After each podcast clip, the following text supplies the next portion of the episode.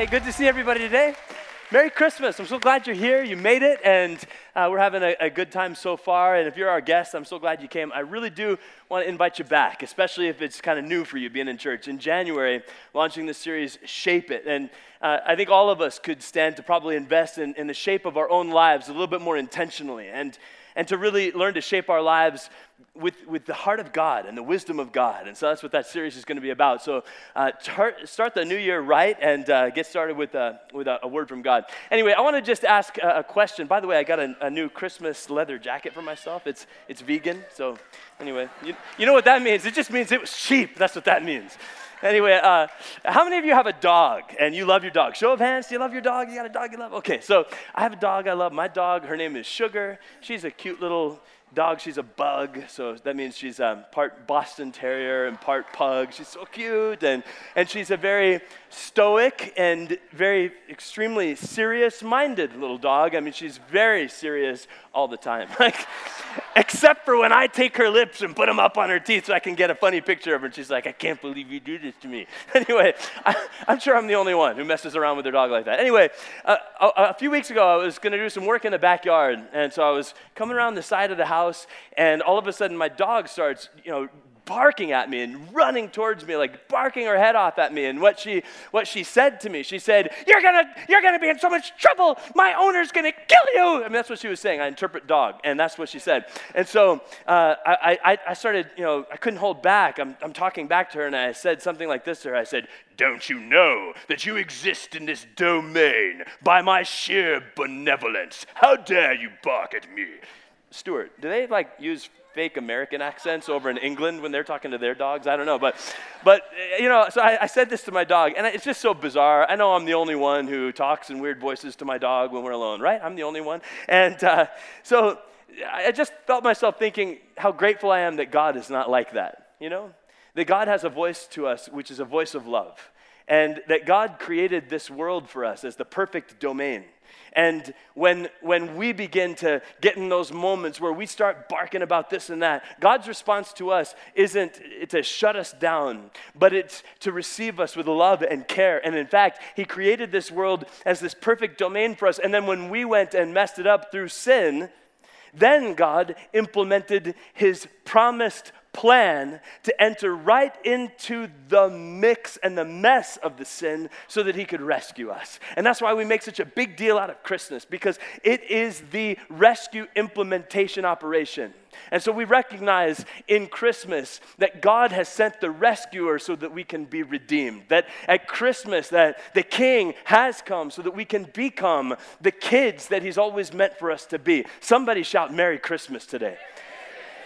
Merry Christmas. This is the glory of God that there is a rescue operation that has been implemented and that it's available for every single one of us. And so Christmas is a time to celebrate. And we got the cast of Christmas probably down. I mean, we all know the cast of Christmas, right? We got Mary and Joseph, they're the regulars right at the middle of it all in every nativity scene.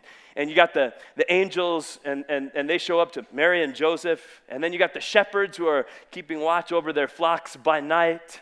And you've got the wise men that Pastor Allen was talking about that come following the star. And, and we're used to those ones, but there's this one character of Christmas that you hardly ever hear about.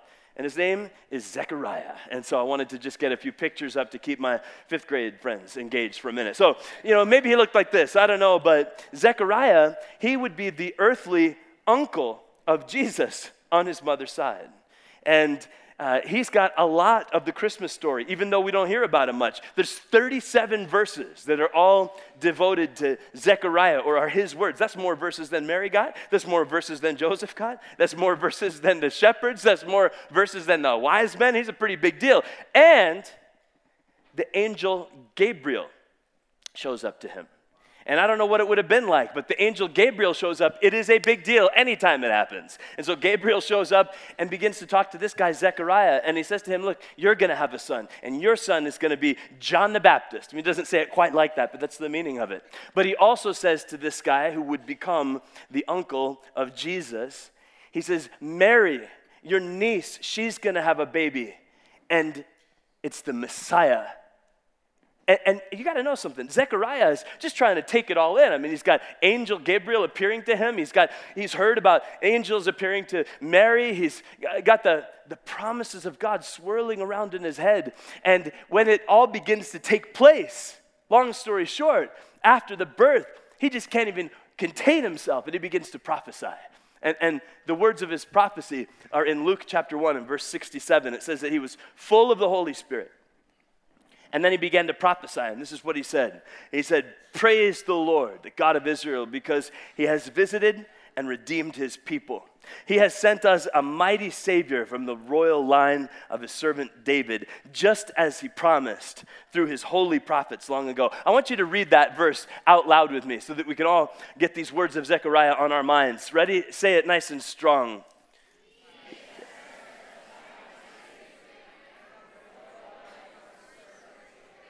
Just as he promised. I love that phrase, just as he promised just as he promised through his holy servant long ago. You know, Zechariah knew that, that we needed a mighty Savior. I mean, that's what he said. God has sent us a mighty Savior. Someone say, mighty Savior. Mighty Savior. And Zechariah, as a, a priest and, and prophet living in Israel around the turn of the millennium, I mean, he could, he could very much relate to the need for a mighty Savior. He recognized that his people were living under the Roman occupation, didn't have any freedom, didn't have any rights, were under oppression from a, an external force that was ruling over them, and, and they'd been crying out, We need a mighty Savior. He knew that his people needed a mighty Savior. But we need a mighty Savior still. We need a mighty Savior. People who are far from God need a mighty Savior who could come in and, and draw us near. People who are stuck in darkness need a mighty Savior who can pierce through that darkness with His light. People who are going through hell right now need a mighty Savior who can come through and say, I'm taking you through it. People who are headed for hell need a mighty Savior who can come in and say, There's a way for you not to go there. People who are living with sickness and bondage need a mighty Savior who can come in and say, I'm your healer and I'm your deliverer. People who are living with emptiness on the inside need a mighty Savior that can come and say, I'm going to fill you up. People who are living right now with the threat of emptiness and meaninglessness and despair need a mighty Savior, and that's who He is. Just say it He's the mighty Savior. He is the mighty Savior. And Zechariah, he knew that this promise meant something and that it had to be fulfilled. And so, my message to you today, in short, is this believe it. Believe in the promise of what God said so you can receive the power of who God is. I want you to believe today, believe in the promise of what God said so that you can receive the power of who God is. He's the mighty Savior. So Zechariah said, The promises of long ago have been fulfilled. And I wonder, I wonder if maybe Zechariah was thinking about something in particular. Because see, Zechariah was a priest who served in the temple in Jerusalem. And he was one of the ones who would go into the holy place, you know? And he was also somebody who was, it said in verse 67, full of the Holy Spirit. And we see because he's prophesying, he's also a prophet. This man is a man who was in touch with the move of God and with the word of God. And so when he says all of those promises from long ago, they've been fulfilled, I wonder if maybe he's thinking of specific ones. Like I bet you he was probably imagining right there in that moment those words from Micah long ago, where Micah said in Micah 5 2, But you, Bethlehem, from you, Bethlehem of Ephrathah, will come one who will be the ruler of Israel. I wonder if maybe Zechariah was thinking about the prophecy of Balaam in Numbers 4, who said, Ah, the star of Jacob will rise and a scepter will arise out of Israel. I wonder if maybe he was thinking about the prophecies of Daniel, where Daniel said in Daniel 7:13, I see something. It's one who could only be described as a son of man, and he's being presented before the ancient of days. I wonder if Zechariah is just imagining that and connecting the dots and thinking about Isaiah's prophecies, where Isaiah said in Isaiah 42, 6, that the Messiah would come and that he would be a light to the nations and that he would open the eyes of the blind. I wonder if maybe he was thinking about the prophecies that were spoken by Isaiah in Isaiah chapter 7, verse 14, where Isaiah said, The virgin will conceive she'll give birth to a son, and you're going to call him Emmanuel, and it will mean God with us. I mean, come on, Zechariah had all of those kind of. When he says these words that we just read through quickly, you got to know that's what was on his mind. Look at those words one more time in verse 68, verse 70, and hear it again what he said. He said, He has sent us a mighty Savior from the royal line of his servant David, just as he promised through his holy prophets long ago. Someone say, just as he promised. Just as he promised. Zechariah knew those promises. Promises are powerful and they're important. And how we experience promises can shape us and affect us and leave a mark on us. I was thinking about some of the different promises I've experienced in my life. And I remember being a, a freshman in high school, and a traveling salesman came by our house in New Jersey and this guy was selling windows and doors and uh, picked a perfect neighborhood. Our houses were all going on 30 years old and needed them. And so uh, my dad had been a traveling salesman in his younger years, and so he had a soft spot in his heart for a guy doing that kind of work. So we welcomed him in. And uh, we sat down at the kitchen table, and I remember being there, and the guy went through his whole spiel, opened the, the book, showed us the pictures, and we needed a new sliding glass door. And, and, so this guy was talking about it, and he was like, Hey, listen, this is the best sliding glass door you ever see. I, I, I, I promise you, you're to love it. You're to love it. I promise. I promise. And, sir, if you would just give me a 30%, uh, a, a, full payment today, I could give you a 30% discount. But that deal is only available right now, so uh, how about that? You know, so come on, the New York evil con man has to show up at least once in a while. And uh, so it was New Jersey, so it could happen, right? Anyway, the, he, he offered this deal, and my dad, you know, soft spot for the salesman because he was one and we needed it. So he, he actually went for it, gave the guy a check for something around $2,000. And this is, in, you know, whatever, 1990 something. And, and, uh, we scheduled the day for a couple weeks later for the installation, and the, and the new sliding glass door was going to be coming, except it never did. It never did because that guy, I can imagine him, right? He's kicking it at the bar a couple days later. He's like, Yeah, I'm buying drinks for everybody because I got $2,000. And I, I, told this guy that I would give him a, a 30% discount. I crossed my fingers when I made that promise, let me tell you. Huh? Right? And that's the deal, isn't it? That's the problem, right? With, with Someone's like, That was a pretty good New York accent there, Pastor. but the problem is exactly that that promises get made, but people are doing this, you know? They're crossing their fingers behind their back because they're not going to keep it and they know it. And then as kids, we learn to say crazy stuff like this I promise. I promise. Cross my heart and hope to die. Stick a needle in my eye. Why do we say that? That's terrible, you know? I hope it never happens. But we say it because all of us know the reality that promises get diminished. And, and so we find ourselves wondering if we can even believe them because they're probably not going to do what they said. Probably going to let me down like that, that guy did. Probably going to break this deal just like she did. Probably going to walk away just like he did. Probably going to let me down just like the other ones all have. And we find ourselves going, I don't even know. I don't even know if I can believe. Somebody promises something. What does it even mean? You know, and so we struggle when we hear this word promise. On one hand, it's, it's powerful and, and there's something to it. But on the other hand, we don't know if we can trust it. But I want you to hear this.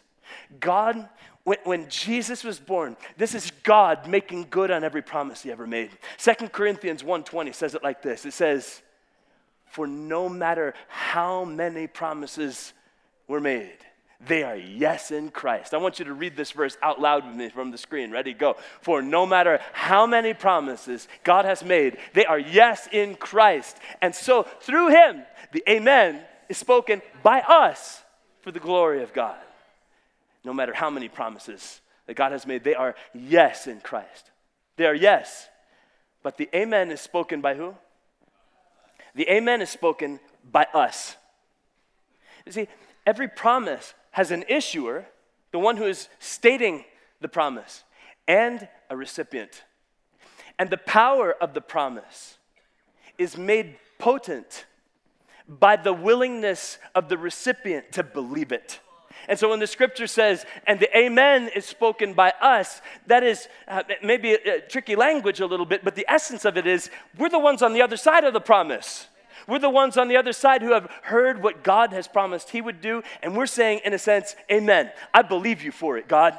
I believe you for it, God. I believe you'll deliver me. I believe you'll rescue me. I believe you got a plan for me. I believe that you're going to set me free. I believe you're creating a pathway to heaven for me by the blood you shed. I believe you for it, God. Shout, I believe you for it, God.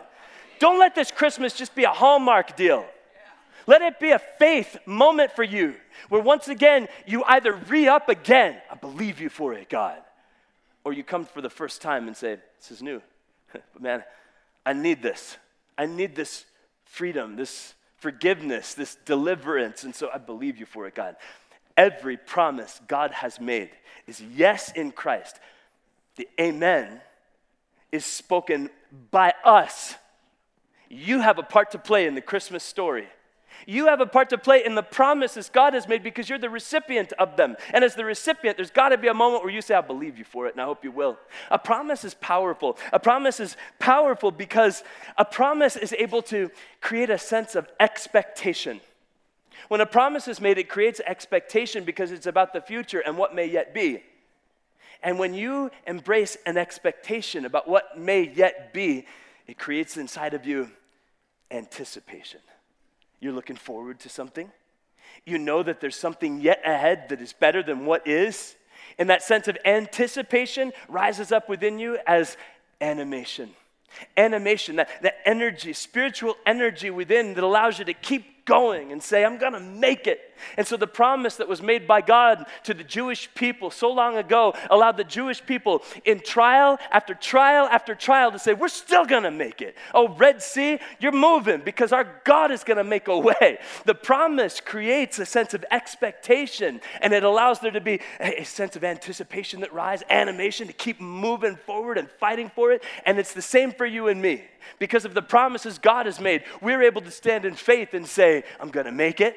Through the challenge that I gotta face right now, my God's got a breakthrough for me. The best is yet to come. There is goodness ahead for me. My God has got a hope and a promise for me, and I believe Him for it. Somebody say, Amen. amen. Don't you wanna see the power of God move in your life? then you believe in the promise of what he has said so that you can receive the power of who he is. Eh, there's so much potential and power in a promise. You know, uh, as a pastor, one of the things that, that I get to do fairly frequently is I get to uh, officiate weddings. And, and it's beautiful every time. And I haven't ever been to an ugly wedding. I have to, they're always pretty, you know. And what happens first, I do it a kind of traditional way. And so the traditional way, the bride's coming up the middle aisle, and I'm standing here with the groom. And I ask what's called the declaration of intent question. And I, I say to the bride when she comes right up to that altar, uh, I say, in a sense, what are you here for? But I use old fashioned language and I say, Do you desire to establish your home with this man and to create a home where he will be loved and cared for as long as God grants him life? And you know what? Never once have I had a gal say, no, you know, she's like, what? What are you talking about? I was just doing all this for the gram. You know, no, that never happens. She comes up to that moment and I ask that question and she says with tears in her eyes, yes, right. And what comes next is then I have them face each other and then they exchange vows. And the vow is a promise. So, a few months back, uh, we, we had a friend who was finishing a degree in photography, and she needed to do a final project as a photographer, and it had to be a picture of a, of a wedding, you know, composition kind of thing. So she needed a, a couple to be like the, the, models for this wedding, and it, was, it had to be done like the next day or something, you know, and so she happened to call my wife, Anne, and she said, Hey, do you happen to still have your wedding dress? And does your husband have like a tux or something? And because I need a model for this wedding shoot that I have to, mock wedding shoot. And lo and behold, we still had the wedding dress. 17 years later, now I know why we kept it. And so we became the models for this uh, mock wedding. Like, it, it, and look, I mean, 17 years later, and it still fits. There is a God who performs miracles yet, right? And anyway, so it was it was actually so much fun. Like to after 17 years to take that out and and to put it on again. And and for me, it kind of flooded me with memories. You know flooded my mind with memories because the last time I saw that dress on my wife 17 years earlier at our wedding day. And, and I just couldn't even help it. Like the, the, the memory was rushing back to me of that moment where we stood at the altar and where my brother in law, who was the pastor that was leading us in that moment, led us in making our vows to each other. And I remember that moment when my wife looked into my eyes and she said her vow to me, wearing that very same dress that day. And she said, I, Anne, take you, John, to be my husband, to have and to hold from this day forward, for better, for worse, for richer, for poorer, in sickness and in health, to love and to cherish until we're separated by death. And as God is my witness, I give you my promise. I remember you know, saying that to me, speaking those words to me. And you know what? She's made good on it. She's done what she said she'd do. She's kept the promise. She's been who she said she would be for me. And it's changed my life. And that's the deal, right? A promise that's kept can change everything. A promise that's kept can change the very trajectory of your life. A promise that's kept can change your experience of reality and transform everything about your life. And in Christmas, what we get is the promise that is kept, eternally kept by the living God.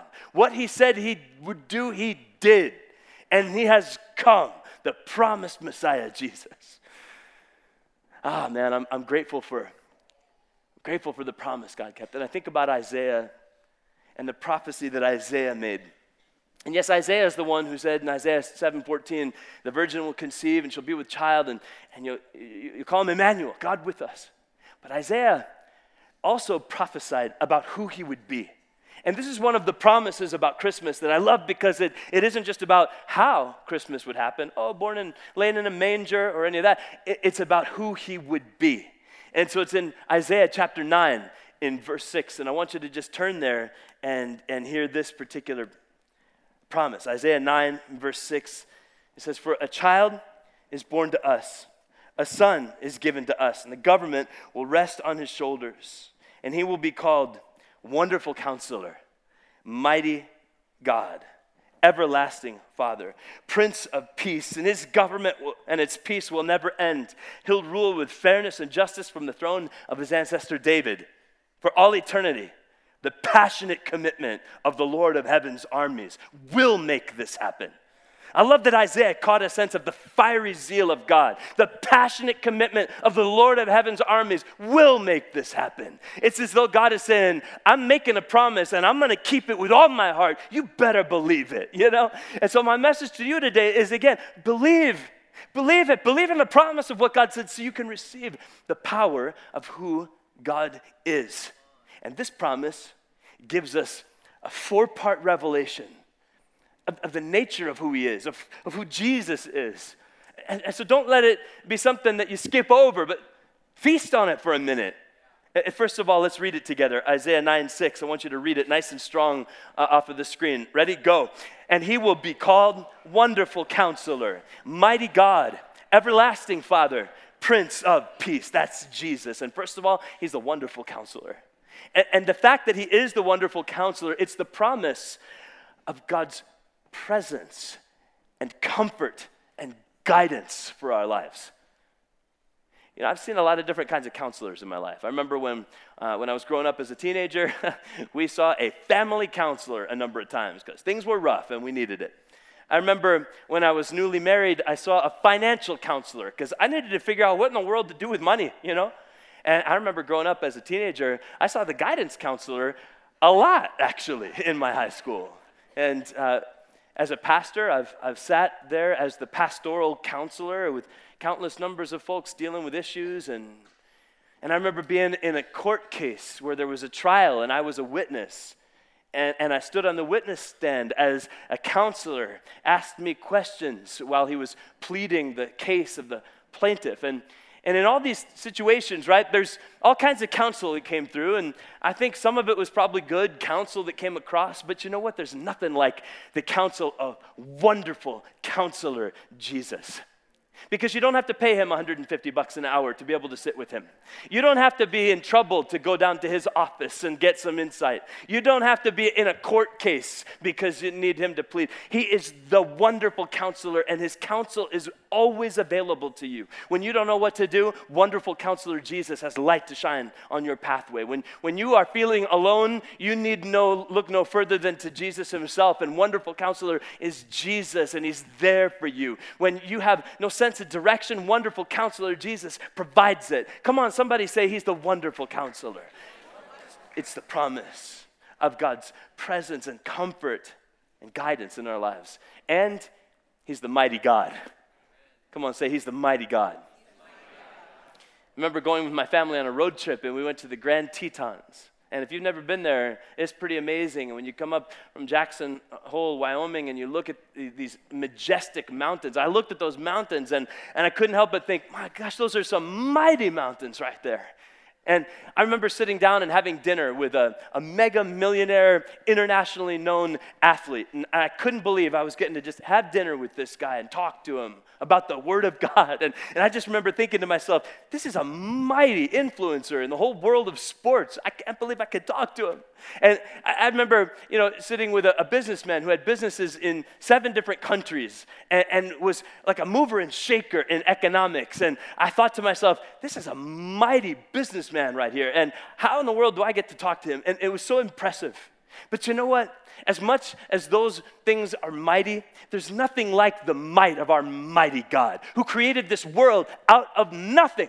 There's nothing like the mightiness of mighty God, who before we even knew we would need to be rescued, created the perfect plan for it to be carried out in just the right time. He is the mighty God. Come on, shout, He's the mighty God.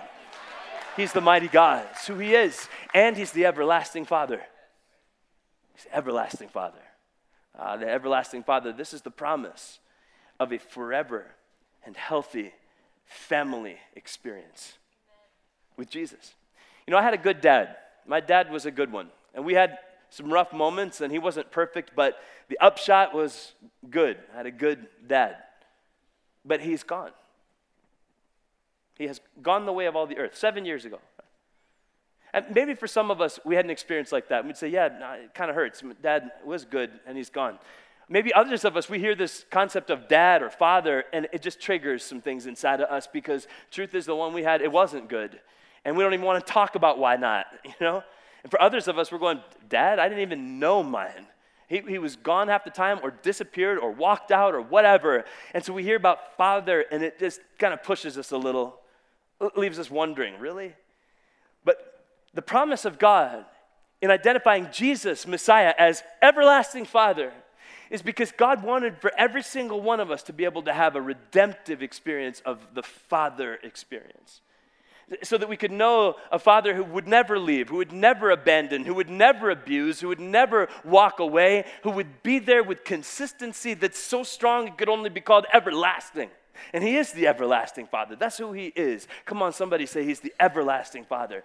What that means is that the orphan spirit has got to go. You belong to the family of God. You are part of a forever family where you are included and you've got a covering from your Papa, God in heaven. He's not a distant deity that you have to wonder who He even is. He's a Father, He's a good dad. And you can cry out in that spirit that says, Abba, Father, Daddy God, I believe in you. I believe in the promise of who you are my everlasting Father and my Prince of Peace.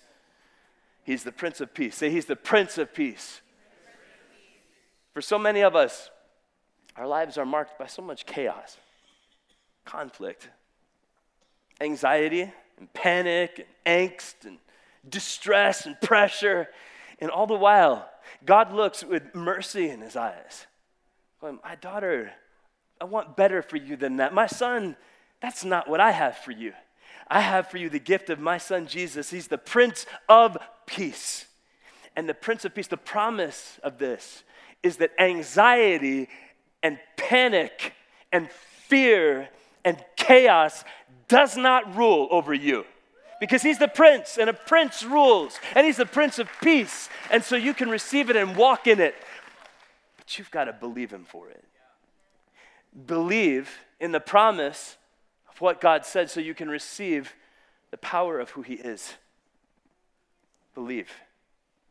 You know, for a lot of us, uh, this issue of promise is intriguing, but we're wondering, what does this have to do with Christmas again? Well, what has to do with Christmas is that it happened, you know?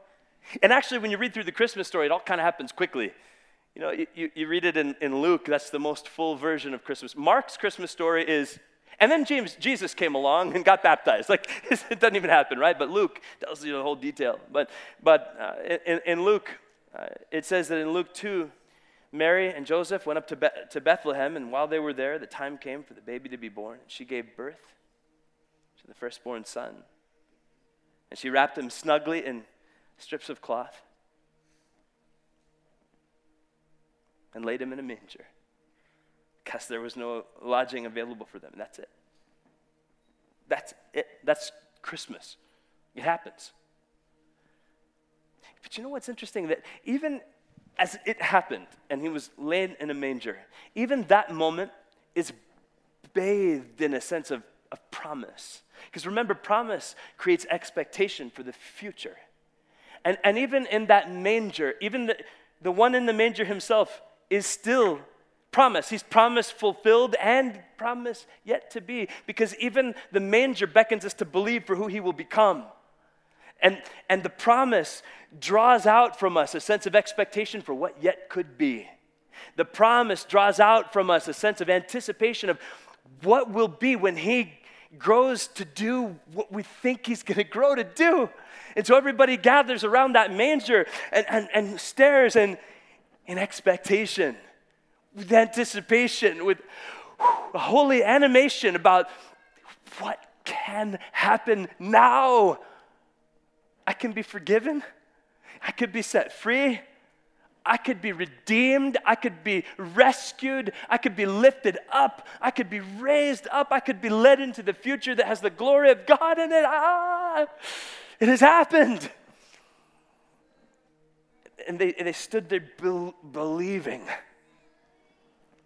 And I hope that we would do the same. We'd kind of gather around the manger and just catch the, the potential of it. But remember, a promise is powerful, but the power the promise is in the believer's willingness to receive it. And so, will you? Will you believe in the promise of what God has spoken so that you can receive the power and essence of who He really is?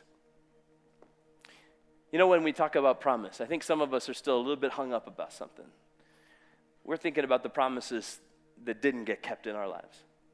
And it's, it's tough, man. We, we have real issues with promises that were made that were broken. And it hurts still. And in order for us to, to really come to this place around the manger where we would believe in the promise, I think maybe we need to actually deal with some of the heaviness of the, some of the promises that got broken. And, and I want us to do that now, to let this be a holy moment in the presence of God. To not have to make everything look all polished and pretty, but to recognize there were some promises that have been a total letdown and it's left me aching inside. What do I do with that? This is what we do we take the pain of it, recognize the poison that it is, and surrender it to God. We must do that.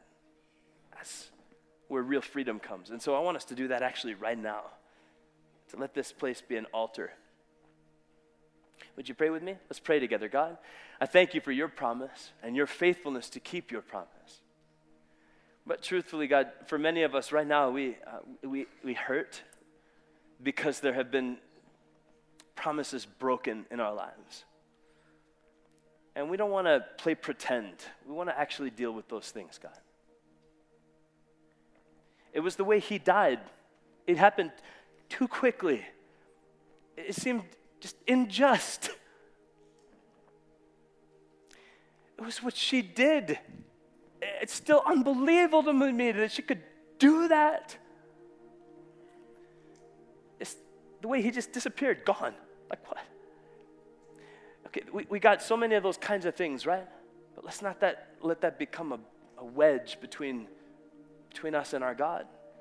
So I want you to just, while you're praying right now, you just identify that thing, that broken promise. And I want you to just maybe pray like this and say, God, I surrender to you the pain I feel over the promises that have been broken. Maybe for somebody right now, it's, it's you. You feel like, God, I surrender to you the guilt I feel over the promises I broke. Could you just do that right now? Let this be a holy moment with God and, and, and say it in your own way God, I surrender to you the pain I feel over the promises that have been broken.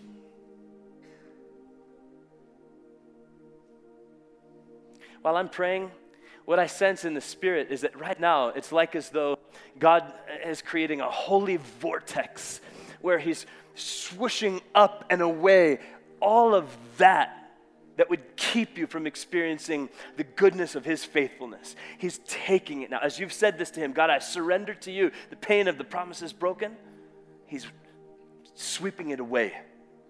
And in its place, He's pouring in the gold and the frankincense, the myrrh that was given to Him. That's what I see in the Spirit right now. I believe you for this, God and to allow it to be a, healing moment for many of us. God, would you let a, a healing move of your hand sweep across every one of our hearts?